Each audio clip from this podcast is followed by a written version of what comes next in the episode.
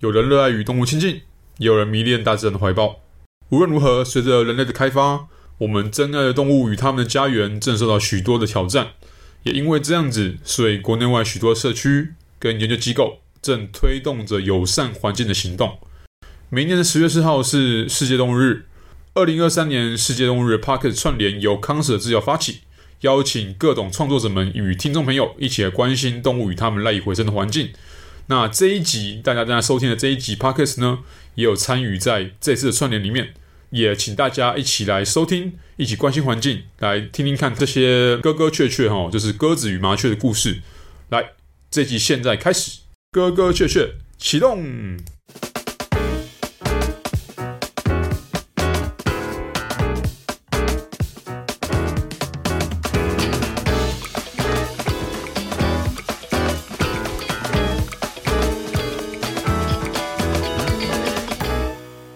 回到耳朵旅行社，大家好，我是舒云。那今天很高兴可以邀请到我好朋友龙享苑栋雅。嗨，嗨，舒云好，大家好。那我们今天会拉回到台湾，就是因为我们在台湾，我们每天日常生活中，在我们居住的城市或是周边，我们其实每天会看到一直跟我们这个居住的地方共处的动物物种，不管是鸟类或是其他种类的动物。那今天要冻芽来，是因为我们之前认识的时候，冻芽他自从 focus 在动物摄影这件事以后，他很常拍一个动物，就是我们日常常常见到的鸽子。之前他也常常跟我分享，他拍各种鸽子的样貌啊、神情啊等等。然后这件事，甚至他后来量大到比较多的时候，他还呃为此经营了一个小小的粉专，叫某某某地名五五六六。那五五六六这个这个，如果是八零年代或者是两千年的时候，你有印象的话，它是当时的一个比较流行冒出来的一个音乐团体，叫五五六六。哎。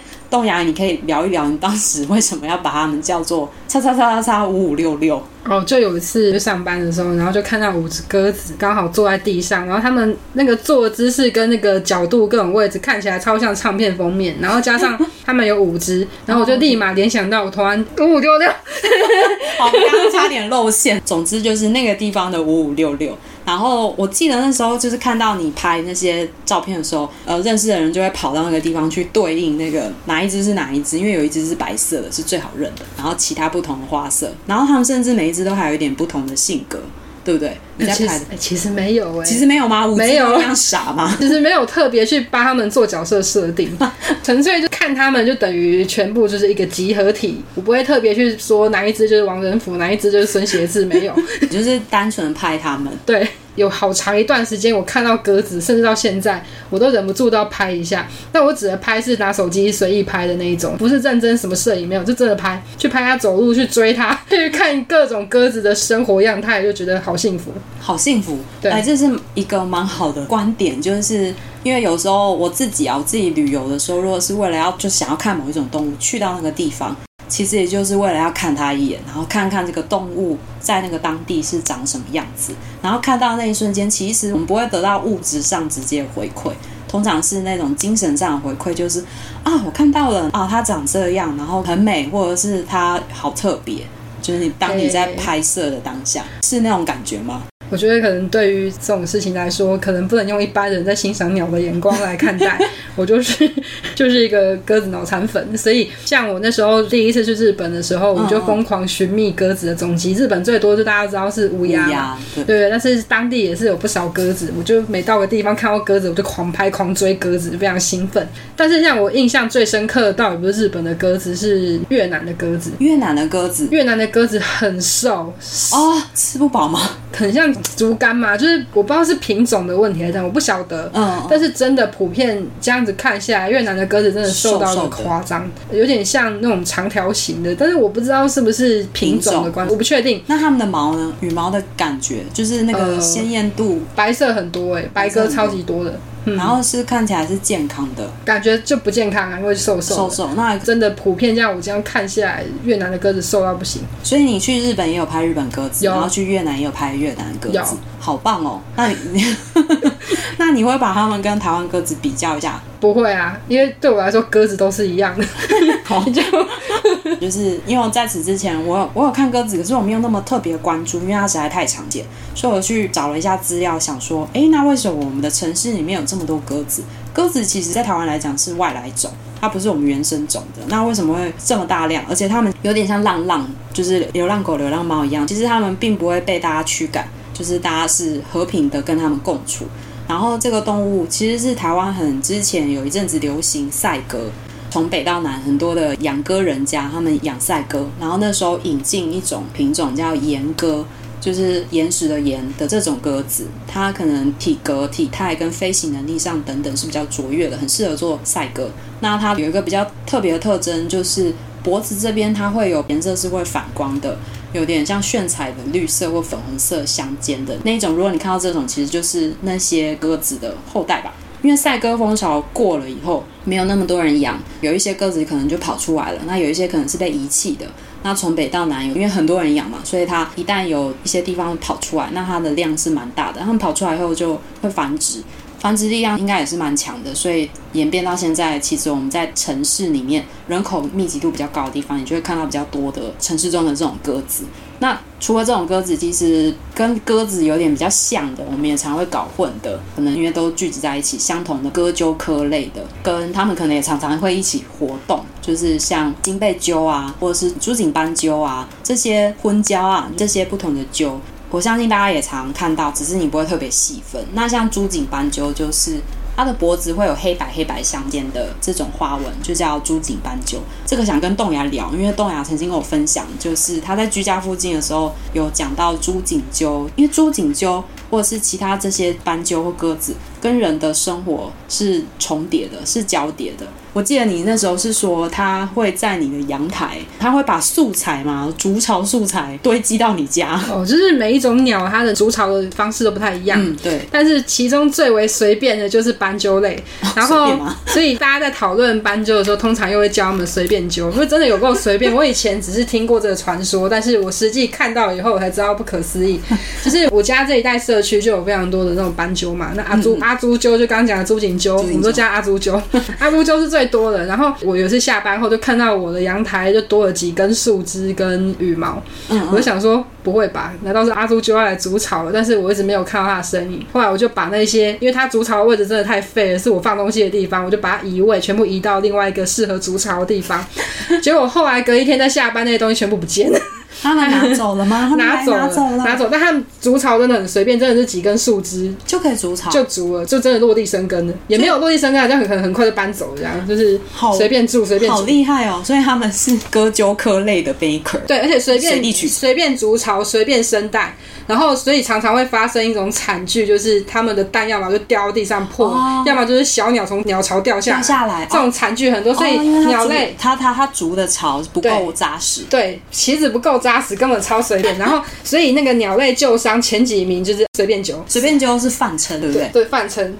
这超多，这名字是网友取的嘛？网友取的，讨论它的时候就叫它随便揪，因为太好笑了。因为我有请动牙齿给我看，说他目睹现场，就是那个阿朱鸠、朱锦鸠把素材拿到他家放的位置，真的就是一袋塑胶袋，就是我们可能会收集塑胶袋，然后放在一个大的塑胶袋里面，之后要废物利用的那样子的地方，然后那个鸟鸟就把它的素材放在这个地方。我觉得他可能觉得这里是有铺垫，是有一点。气垫作用，所以他觉得这里不错，适合睡觉。我觉得他可能不会有思考，因为 因为他还会，你把它移位以后，他又在隔天回来把那些东西素材都拿走带走。他可能找到更好的地方了吧？我觉得很棒哎！你看，就想想我们居住的地方，你就可以跟物种互动，你可以看到他们这样的行为模式是非常有趣的，其实蛮好笑的。那刚刚讲到朱颈鸠，然后金背鸠，它的羽毛上面就是有金色线。那台湾还有另外一种常见的鸠是红鸠。红鸠颜色就比较没有那么华丽，它就是头部那边灰色，身体是有点红褐色，淡淡的。然后讲到鸽子啊，我觉得也一定会讲到跟它一样是像城市中的小精灵，就是麻雀。麻雀也是之前动牙，他拍鸽子之余也会拍麻雀。然后甚至我记得你还有跟我分享，你在拍麻雀的时候常常看的一个 IG，就是日本一个摄影家叫中野沙托鲁。他也是拍城市或近郊生活中各式各样的麻雀写真，有点像这样。那时候看就好厉害哦。其实因为麻雀很小，然后又非常跳跃，它速度很快嘛，所以你要把眼睛放很细微的时候，你就会发现，在不同的那个树叶啊、地板啊，或是那种每个人的那个围墙啊，不同人家，它都是出现在那个小小角落。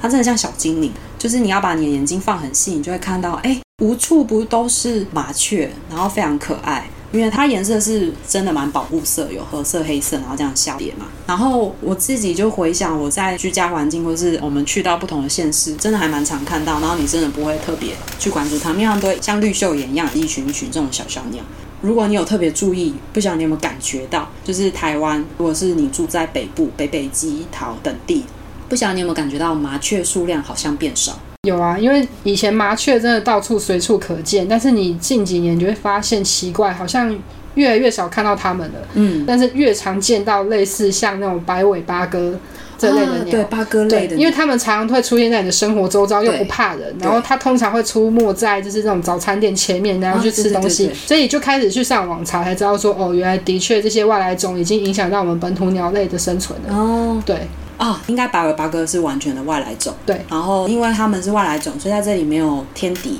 然后他们不怕人，适应力强，他们体型也比较大，就是跟麻雀比，麻雀比他们小多了，所以他们影响到我们本土麻雀的栖息地，然后他们也会被驱赶吧，因为你自然的栖息地就被影响，等于有点像我家的地盘被比较大的流氓占据了，所以我只好往别的地方退，我就会离开，数量就会变少。那其实从二零零五年、二零零九年，然后一路到现在。整个台湾的麻雀数量是有下降，嗯、呃，应该是下降起码有十趴，然后北部最多嘛，北部是急剧的，很明显的体感你都会觉得麻雀变少，然后换来的是城市里面的外来种比较常见，像你刚刚讲的早餐店，我相信这个是台湾一般人常会去的地方，早餐店啊，街头巷尾啊，公园啊，大型的广场啊，大型的公园，你会看到麻雀的数量没有以前多了。然后麻雀变少，不是只有台湾，其实全球有不同的城市都有发生这件事。就是去年吗？还是前年？就是有一个新闻，澳洲的一个港口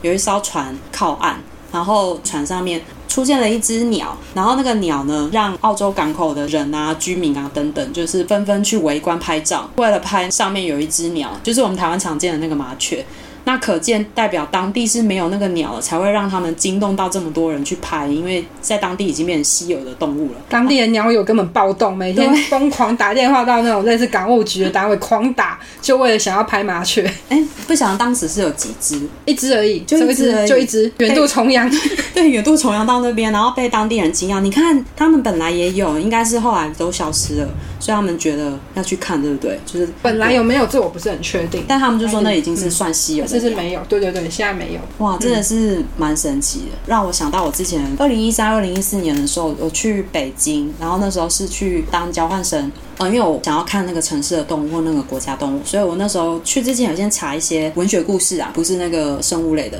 所以我那时候去之前想说，我想看看北京的麻雀，因为看的有一些文学故事里面有提到，可能北京城里面，也许我看的是比较早的，所以呢，它里面还是记载他们可能看到的一些麻雀。可是我去到现场的时候，就是去到北京城这样子逛好多次，我有看到别的鸟，就是有看到北京的灰喜鹊，可是我真的没有看到任何一只麻雀，然后我觉得蛮惊讶的。我能看到的鸟类，就是在城市中，或是我去到比较郊区的地方。就是我想要看到它在天空上飞，或者是在草丛里面出现不多，然后麻雀真的超少，所以我后来有去查说奇怪，我怎么都没有遇到。看到一个故事，就是呃，中国在大饥荒的时候啊，他们人没得吃，没东西吃了，然后就会动脑筋到常见的动物上，那麻雀就是被盯上的，因为麻那个年代的麻雀很多，他们觉得麻雀可以吃，可是麻雀是飞在天空，你要怎么怎么让它下来让我吃呢？所以那时候有一个故事，就是家家户户的人就会拿锅碗瓢盆一直敲，而且很大力的敲，然后家家户户每个人都出来敲，铿铿锵锵铿锵锵，然后就是不让麻雀睡觉。那些鸟类呢，就这样被高分贝的铿铿锵锵这样一直吵以后，就纷纷从高处掉落，咚咚咚咚咚，就像下雨一样，下的是麻雀雨，就是它们全部被这样子敲下来，然后人就可以把那个拿起来。然后有很多的麻雀，应该就在那几个年代里面被吃光了。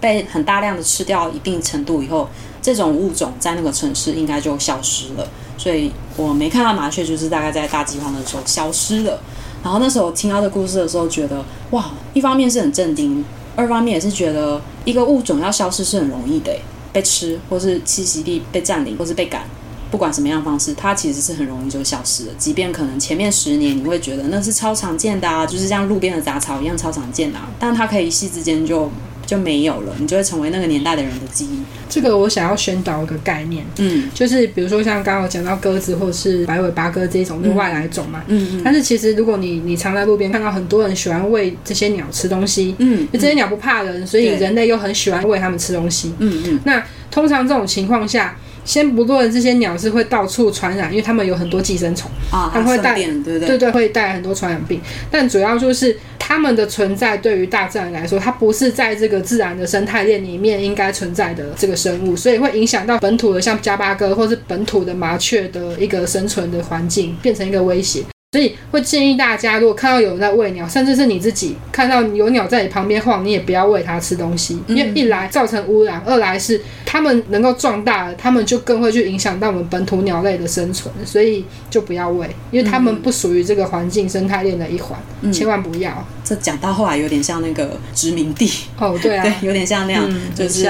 然后跟其实我们面对我们在不知道它是外来种或本土种的时候，野生动物本来就不应该是我们去喂食的。我觉得，因为有时候你可能看到它，你也不认识它，你不晓得怎么判断，就是都不要喂，不要觉得它亲近你然后很可爱你就喂，除非它是被圈养在一个固定范围，就是有那种可爱动物园里面，它只在那里面，它不会出去的，那个另当别论，因为那个是有被管控的。可是如果你在你的生活场所、公园，你看到了，就尽量不要这样的行为，因为平常你可能不太会跟朋友聊到这些，可是你内心中可能你本来就是会常常在旅行或是行走是日常生活的时候，你会关注动物，或是关注不同你常见或不常见的物种。你也许会对我们的题目有共鸣，听完以后有任何的想法，也欢迎跟我们交流。然后我们也会在播出之后跟大家分享动牙拍的各种的照片，我们会精选几张跟大家分享。